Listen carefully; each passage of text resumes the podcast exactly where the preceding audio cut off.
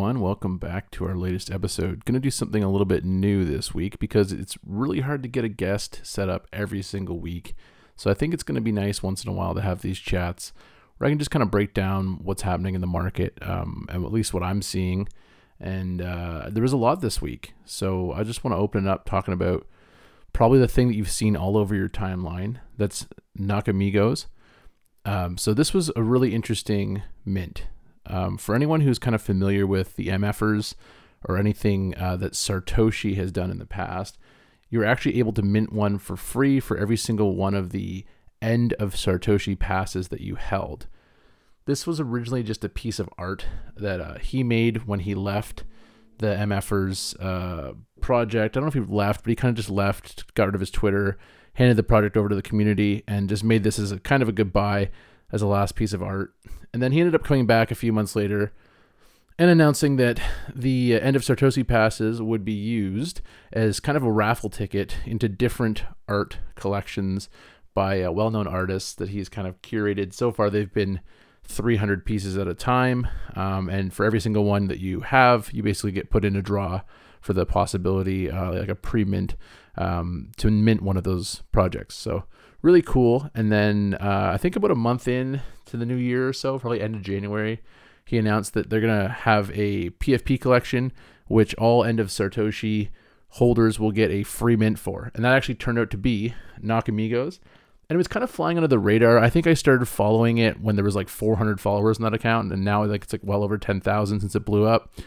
So really cool to offer something that was a free mint that ended up just kind of taking, you know, Twitter and Web3 NFT space by storm the last like week and a half.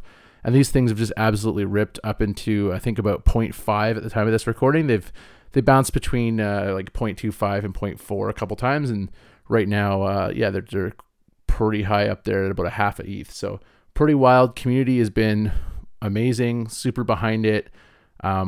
Just been really cool to see some fresh energy in the space.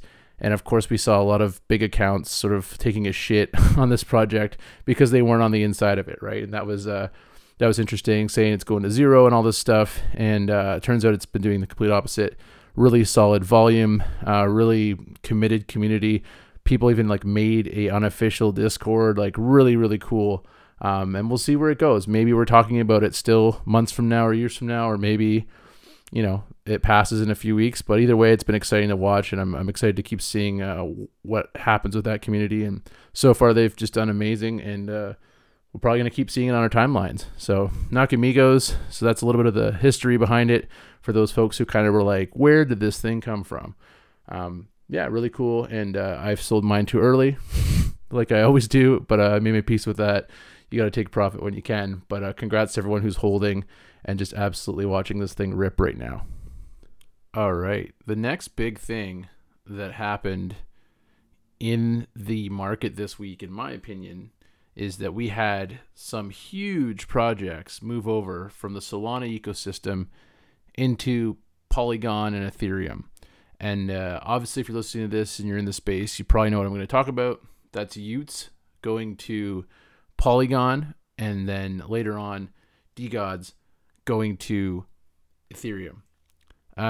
So first and foremost, congratulations to everyone holding these. Congratulations to the team, Frank, everyone involved. It was a really smooth migration. I didn't see any issues from anyone on Twitter. No one talking shit about it. Nobody complaining, and nothing was delayed. Like from what I saw, it was super smooth. And they pulled it off like just flawlessly. So congrats on that. And for everyone who was able to move their assets over, that's awesome. Welcome to Polygon and Ethereum if you weren't already over in this space, but we're happy to have you.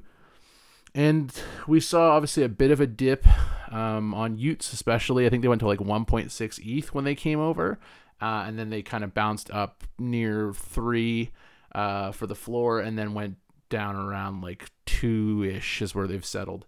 So that's great, and there seems to be some solid volume right off the hop, and people kind of taking that opportunity and jumping on them now that they are over in the kind of Ethereum ecosystem with Polygon. And then we saw DeGods, same thing, came over. They're holding around, I think, around a 10 ETH floor. Obviously, they were the top project on Solana.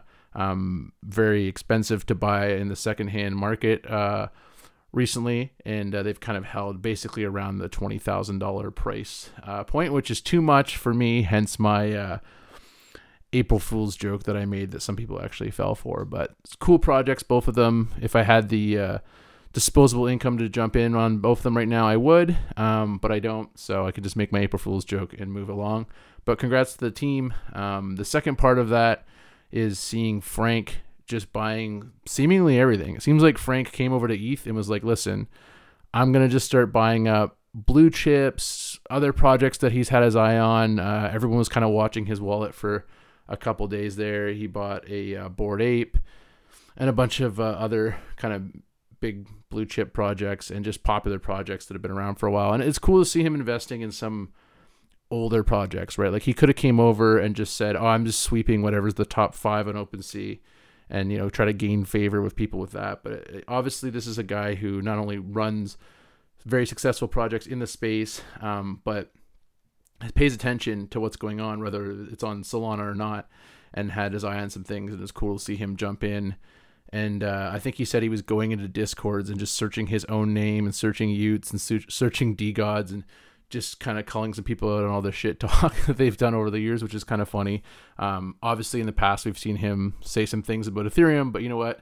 People change, things change, and that's how the world works, right? People aren't the same as they were a year ago or a month ago or a week ago. So I think both for the people who were talking shit on Frank and for Frank's comments about certain things in the past, you know, we'll just chalk it up to learning and growing for everyone. But it was just funny, he was posting some of that stuff, and I think he's just fucking around, really. I don't think he really gives a shit what someone's saying in a Discord about him and a project that's not his own. But yeah, so interesting to see what happens there with both of those projects. Curious to see where those floors go, you know, who jumps on board. Like, honestly, if I could get a Utes for the right price, I would be in there at some point, so we'll see. And just see what happens with you know, them being over here on the kind of Ethereum Polygon side. And, you know, what's Frank going to buy next? Everyone's got their eyes on that wallet. But that was really interesting. And congrats to those guys once again. And I think everyone's going to have their eyes on, you know, the two top volume projects on Solana coming over to the Ethereum ecosystem and kind of how that shakes out. And then also, as a Lazy Lions holder, I would be remiss not to talk about Glitch's kind of mini game, the Dark Energy Mint.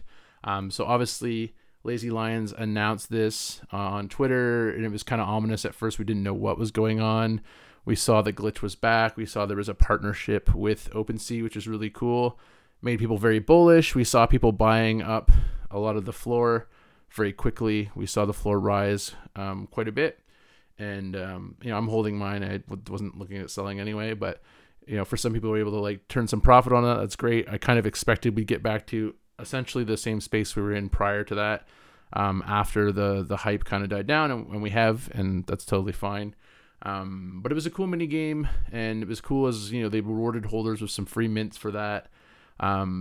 People obviously trying to build up as much Dark Energy as possible to get those Bitcoin ordinal inscriptions of the 80 lions that'll be going there. So it was just a kind of a cool way to do something to give back to the community, obviously raise some funds to help with the project, and announce, you know, the move to having those ordinals minted or inscribed on Bitcoin. Honestly, I'm still trying to wrap my head around how that all works, but congrats to those who won through raffles and through the Dark Energy game itself. And I had a lot of fun. It was just fun that the community really came out for it. We had a lot of people who hold Lazy Lions start to change their PFPs back to it on Twitter, and just really good energy in Discord.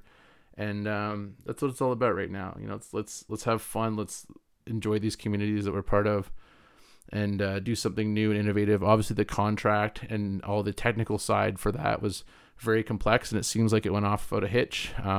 So congrats to everyone on the Lazy Lions team who pulled that off, and I'm sure they worked lots of hours to make sure that it went as smoothly as it did, and to OpenSea for giving that platform to the project. So really cool. It's kind of shilling. Obviously, I have a lion as my PFP, so I don't want to get, you know, spend the whole episode about this, but that was a really cool sort of thing to do, and bring some energy and eyes back to the project. So next up, speaking of shilling my own bags, the Bear and Bull NFT project by Mr. Crypto Equip.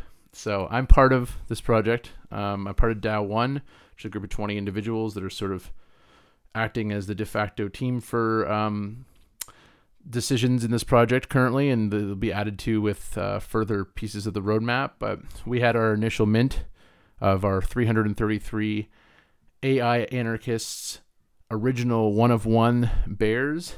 We saw some really cool art coming out of that. The mint went really smooth. We minted out, and I think the floor is around like 0.3, maybe 0.2. It changes. It's a small quantity, so obviously the floor can change drastically with a couple sales.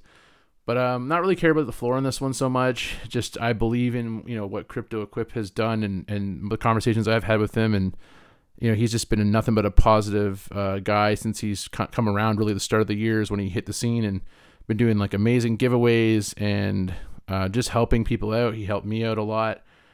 So just I'm interested to see, you know, where we go with this project. There's going to be future stages, which they've announced as well. I don't want to break it all down. I think the white paper, the website, the Twitter is going to give you much better details. But that's probably one to keep an eye on. If you can get a hold of one, you know, for cheap and you're not in, you should definitely jump in.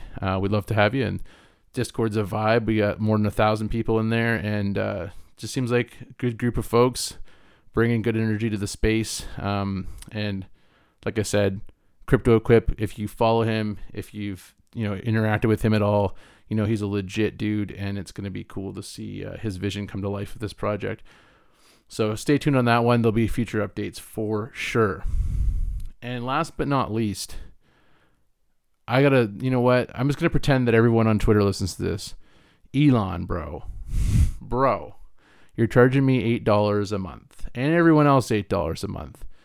And then people aren't paying it, obviously, and they're gonna say, haha, you pay for Twitter. But for those of us that are paying for Twitter, the impersonation on Twitter is ridiculous. I had 6 accounts as of this week now, basically pretending to be me. And super annoying. I looked at some of my friends who have a little bit larger accounts, and they're into like the 9, 10, 11, 12 plus of fake accounts. And these are people who are paid for verification. So it's crazy. We're seeing still so much fraud and bots and crazy stuff on Twitter.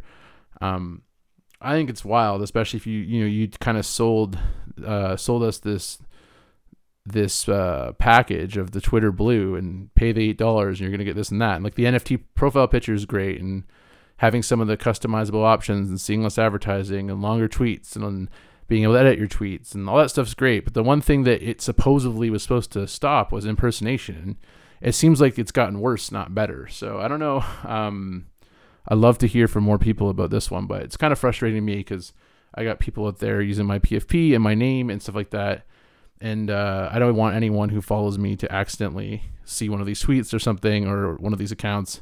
And, you know, especially if they start posting buy this or connect your wallet or whatever, you know, you don't want that as part of your reputation. That's not your fault.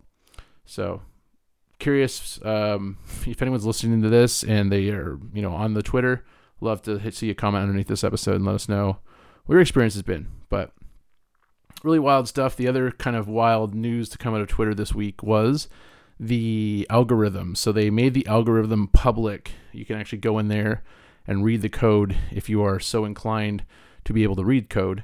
But some folks like Mr. NFT God have broken down that there is some interesting ways that your tweet kind of gains traction or doesn't gain traction. Some of them we've already known, but this just verified it, right? So one big crazy one was that, you know, we live in this economy of reply guys, right? So everyone's a reply guy on Twitter. Reply guys are the future. It turns out replies are impactful, but not as impactful as likes. And so that was interesting to learn. Things like, you know, having a link in your post instantly makes it not get boosted as much. Pictures and videos, however, do help quite a bit. Obviously retweets help, and of course replies do help quite a bit as well. Just surprisingly not as much as likes. Likes apparently are the top dog according to what NFT God was able to break down for us. So if you're looking to grow your account, I recommend finding, you know, some of these posts. NFT Gods is probably a good one to start with. I think my boy Nook was also posting about it as well. There's a few people posting and have broken down some of these important factors that we've discovered from the algorithm going public that'll help you gain some traction. So definitely something to look into, worth, 10, 15 minutes of your time to dig in a little bit. And it might change how you're approaching your posts and your account and your whole approach to growth. All right. Well, that's this week's episode. It's short and sweet. I think we're probably maybe like 15 minutes in total. But I believe we have a big guest coming up for the next episode. I will leave it at that until I've confirmed and recorded it, which hopefully is in the next couple days. And we'll get back to some of our guest-based episodes. But I think this is cool. I hope, you guys like it. If you do, let me know. Let the at Expanded Spaces account know, or just at CryptoGoof. Drop me a note. Drop me a DM. These little market breakdowns, digestible 15-minute segment. Because I think it could be something cool to do every few weeks, especially because scheduling with a guest can be challenging. So we'll see you next time.